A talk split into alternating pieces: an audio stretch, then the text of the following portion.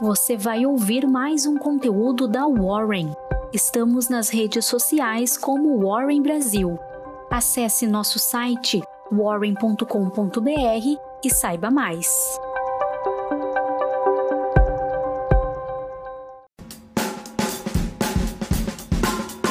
Bom dia, tudo bem? Eu sou a Maria Fernanda, estagiária da área de análise de investimentos da Warren, e hoje eu vou te guiar pela sua Warren Call.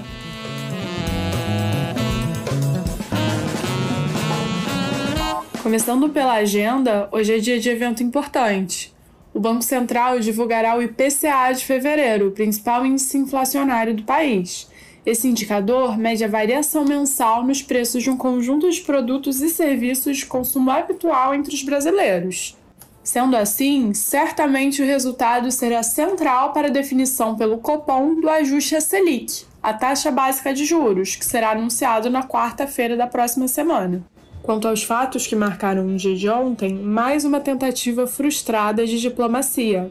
Nesta quinta-feira, os ministros de Relações Exteriores da Ucrânia, Kuleba, e da Rússia, Lavrov, reuniram-se, mas não houve avanços na direção de um cessar-fogo. Lavrov insistiu que a suspensão das investidas militares só será viável diante da adesão da Ucrânia aos termos impostos pelo presidente Vladimir Putin entre eles o reconhecimento das regiões de Donetsk e Luhansk como independentes e a suspensão das ações militares ucranianas. Todo mundo pagando caro. A inflação dos Estados Unidos atingiu 7,9% nos 12 meses findos em março, em seu recorde, bem acima da meta do Federal Reserve de 2%.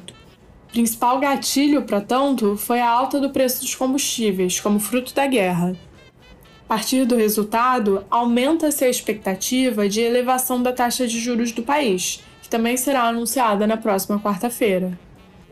No Brasil, o indicador de vendas no varejo de janeiro, dado pela variação no valor de vendas com ajuste inflacionário, teve alta de 0,8% sobre dezembro e 1,9% sobre janeiro de 2021, superando as expectativas do mercado mas ainda 0,8% abaixo de fevereiro de 2020, nos níveis pré-pandemia. Apesar do avanço, puxado por artigos ligados à saúde e de uso pessoal e doméstico, cinco das oito categorias consideradas apresentaram resultados negativos. Passando a bolsa brasileira, acompanhando as bolsas americanas e pressionado pela queda dos papéis da Embraer, o Ibovespa encerrou o pregão em baixa de 0,21%, a 113,6 mil pontos. Em energia, visando acabar com a defasagem em relação ao mercado internacional, a Petrobras anunciou a elevação de 18,8% nos preços da gasolina e 24,9% do diesel. Antes do reajuste, o desnível entre o preço do petróleo praticado pela estatal e a cotação no exterior chegou a atingir 26%, com a redução da oferta resultante da guerra, gerando riscos de desabastecimento. Em varejo, a Via divulgou seus resultados do quarto trimestre de 2021. No período, a companhia registrou lucro líquido de 29 milhões de reais, em recuo de 91,4% na base anual.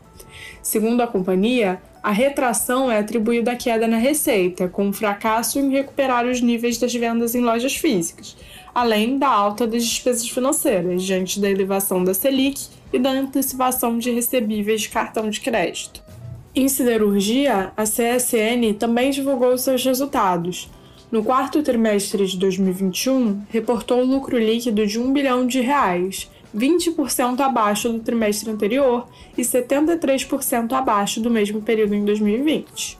Entre os fatores que guiaram ao resultado, especialmente em relação ao terceiro trimestre, está a alta das chuvas, que comprometeu os níveis de produção. Apesar disso, no acumulado de 2021, apresentou avanço de 217% sobre o ano anterior.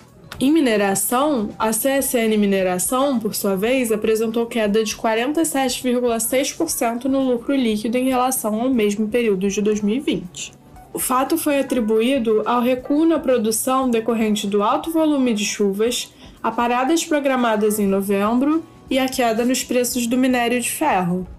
Em fabricação de aviões, a Embraer também liberou seus resultados. A companhia reportou lucro líquido ajustado de 327 milhões de reais no quarto trimestre de 2021, em contraste com prejuízo de 70 milhões de reais visto no mesmo período em 2020.